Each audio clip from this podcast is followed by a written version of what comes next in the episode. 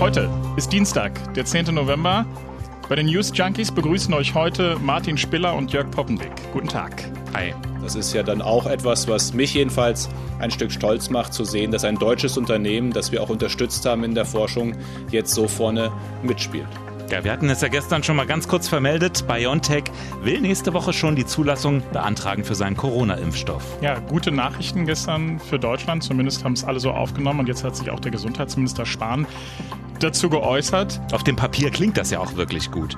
Auf dem Papier der Pressemitteilung. Genau, 90 Prozent, also in der Prüfung, das wäre doch großartig. Aber da stellen sich natürlich noch ein paar Fragen. Was steckt dahinter? Wo liegen noch Hindernisse, aber auch Herausforderungen? Das werden wir gleich klären. News Junkies. Was du heute wissen musst. Ein Info-Radio-Podcast.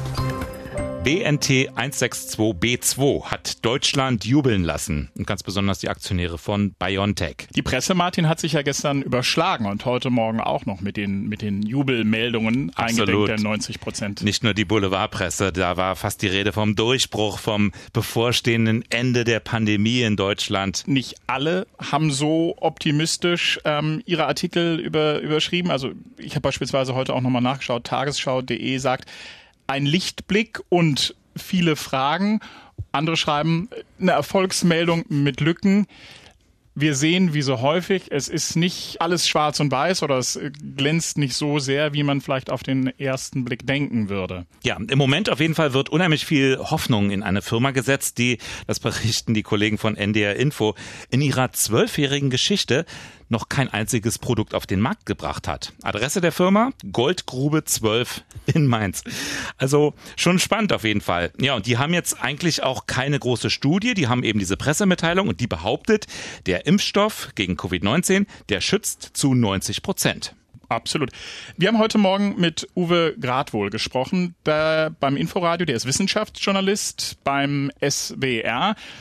Und der hat eben auch gesagt, ähm, das ist ein Lichtblick, aber in der Tat, es gibt auch noch ein paar Hürden. Was man noch nicht weiß, ist zum Beispiel, wenn ein Geimpfter diesen Impfstoff eben verabreicht bekommen hat, ist er dann geschützt vor einer Erkrankung, äh, vor der Covid-19-Erkrankung, oder ist er dann sogar so weit geschützt, dass er andere auch nicht anstecken kann. Und es gibt immer noch Impfstoffe, die sind in der Lage, eine Erkrankung zu verhindern, aber nicht zu verhindern, dass man das Virus aufnimmt, in den Körper aufnimmt, dass er selbst infiziert ist und das dann weitergibt. Außerdem ist ja noch unklar, was für Erkrankungen dieser Impfstoff stoppen kann. Ne? Es gibt keine Informationen darüber, geht es nur um schwere Verläufe, sind auch die milden Infektionen, die in der Regel nach ein paar Tagen wieder verschwinden, gemeint. Oder ob zum Beispiel der Impfstoff in verschiedenen Gruppen, Risikogruppen, bei, bei verschiedenen Altersgruppen genauso wirkt. All das ist noch nicht so ganz klar. Hm. Eine der markantesten Formulierungen in den vergangenen Corona-Monaten ist ja auf Sicht fahren. ich spreche auch immer gerne von Tiefschneefahren und ich glaube, das begleitet uns hier an dieser Stelle auch so ein bisschen, denn das ist ja nicht die einzige Herausforderung. Mhm also der Impfstoff, die Flüssigkeit, die uns dann letztlich in den Körper gespritzt wird. Denn das ist das eine, die zur Herstellung äh, eines Impfstoffs gehört ja noch deutlich mehr.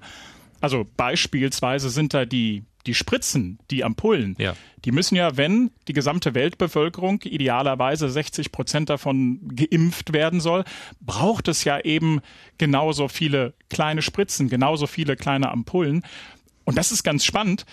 Das ist nicht irgendein Allerweltsglas, Martin, diese, diese Spritzen, das ist ein, das ist ein Spezialglas und schon seit Monaten, es gibt nur ganz wenige Hersteller auf dieser Welt, schon seit mehreren Wochen, Monaten wird quasi der Grundstoff für dieses Glas produziert. Davon hat man gar nicht so viel mitbekommen, ähm, um eben vorbereitet zu sein.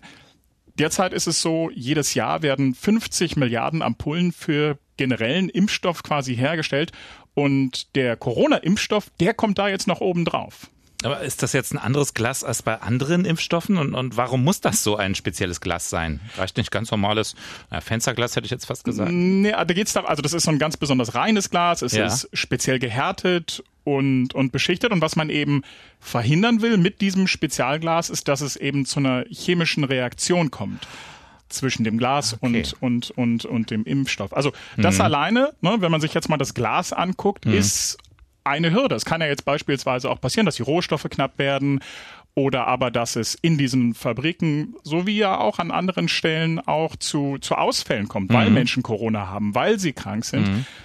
Könnte es zum Beispiel auch zu Lieferengpässen kommen. Also auch das ist eine Hürde, die noch genommen werden muss. Ist ja auch eine völlig neue Impfstofftechnologie, wenn man so will. Ne? Also diese sogenannte mRNA-Technik. Es gibt noch keinen für Menschen zugelassenen Impfstoff, der auf diese Art und Weise produziert wurde oder hergestellt wurde. Das musst du mir erklären. Also was, was, was, was ist das für eine Technik? Ja, Also, der Vorteil ist, dass diese Impfstoffe sich deutlich schneller produzieren lassen, wenn es erstmal funktioniert, wenn man erstmal die Technik dafür hat, als die klassische Methode, bei der erstmal Viren gezüchtet werden und gereinigt werden müssen. Ne?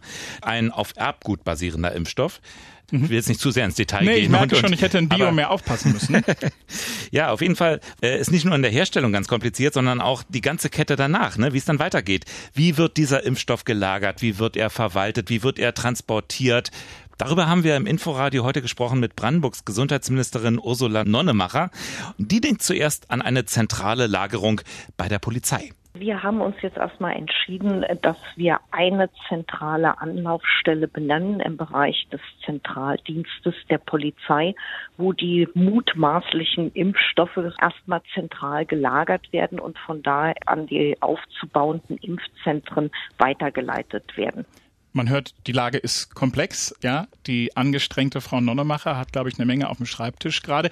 Die Post hat sich heute übrigens auch zu Wort gemeldet, hat gesagt, sie ist für die ähm, Verschickung, den Versand zuständig. Sie haben gesagt, sie kriegen das auf die Reihe, denn der Impfstoff muss sehr kalt verschickt und gelagert werden. Das ist eben auch kein Standard für die Post. Bei Frau Nonnemacher hat man eben gehört, komplexe Lage, man ist da dran. Wir haben ja gestern, Martin, darüber gerätselt, wer setzt am Ende eigentlich die Spritze? Da wissen wir heute mittlerweile mehr.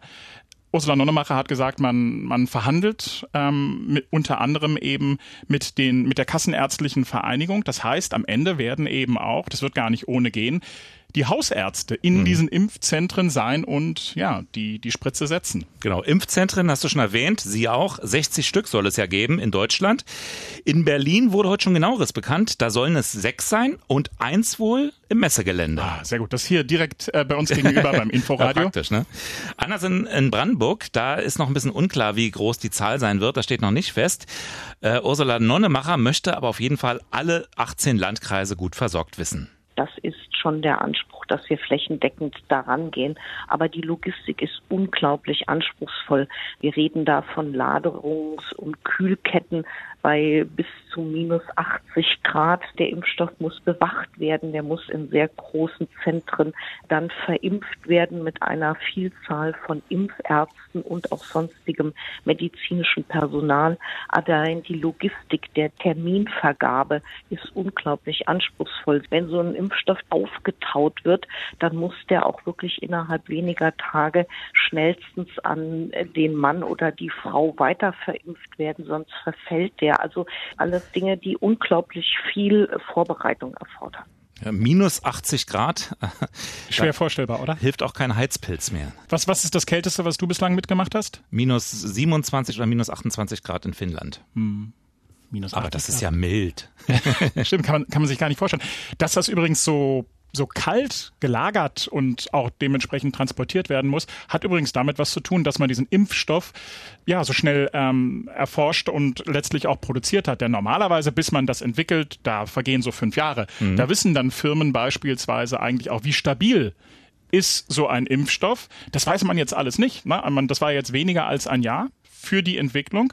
Und das heißt, die Firmen wissen schlicht und ergreifend nicht oder einige davon, wie stabil dieser Impfstoff ist. Und deshalb sagen sie eben so kalt wie möglich. Und das sind, sind in diesem Fall so, ja, minus 70 bis minus Das 80 heißt, Grad. es kann sein, dass es eigentlich gar nicht so kalt sein muss. Ja. Mhm. Man geht aber einfach auf Nummer sicher, nimmt lieber eine Nummer weniger, eine Nummer ja, größer, also im Minusbereich, weil man eben noch nicht weiß, wie kalt es am Ende sein Ja, ja, muss. man spielt das safe, ganz, äh, ganz, ganz eindeutig. Also mit, mit all den Konsequenzen. Es ist eben ja nicht nur, man braucht eine, nicht, nicht nur diese großen Kühlschränke in den Impfzentren.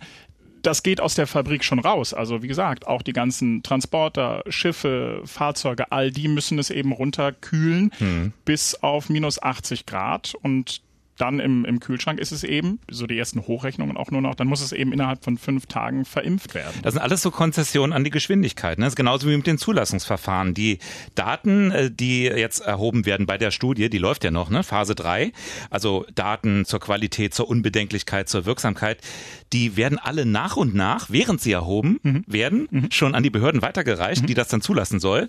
Die kann sich gleichzeitig schon damit beschäftigen, die zu überwachen, zu kontrollieren dauert dann am Ende trotzdem noch ein bisschen mit der Zulassung, aber einfach um diesen ganzen Prozess ungemein zu beschleunigen gegenüber herkömmlichen Impfstoffen. Hätte ich mir Wahnsinn. gewünscht bei meiner Diplomarbeit, dass ich so die ersten Teile schon mal mit reinreichen kann und man mir sagt irgendwie, Herr Poppendick, äh, Sie, Sie äh, meandern da in eine völlig falsche Richtung.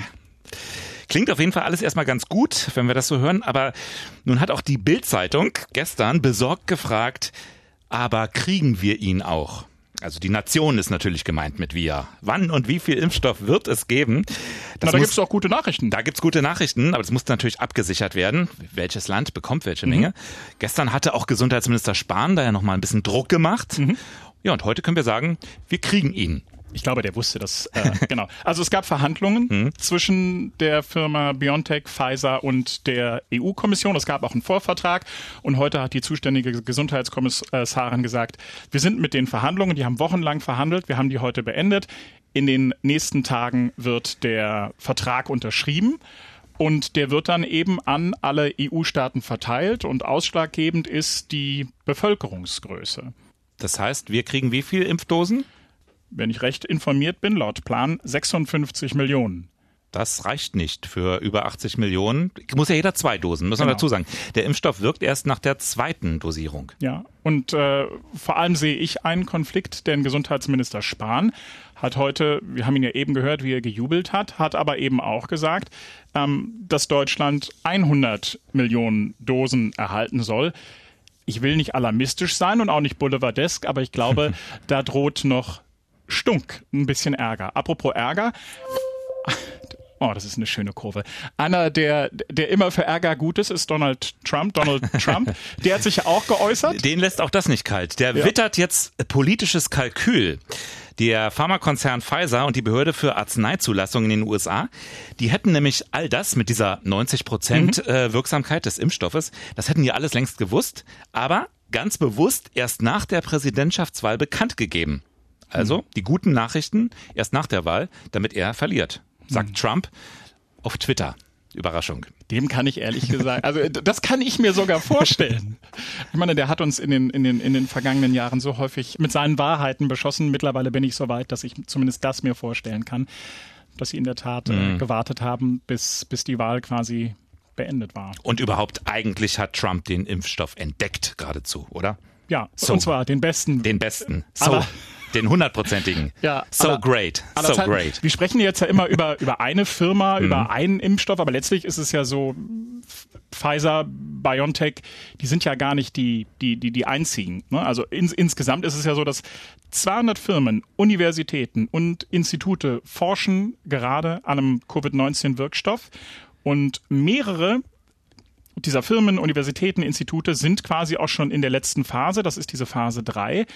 Und die ersten, das war im Sommer, die einen Impfstoff quasi gesagt haben, wir sind fertig, wir haben einen fertigen Impfstoff, waren, waren, waren denn die Russen?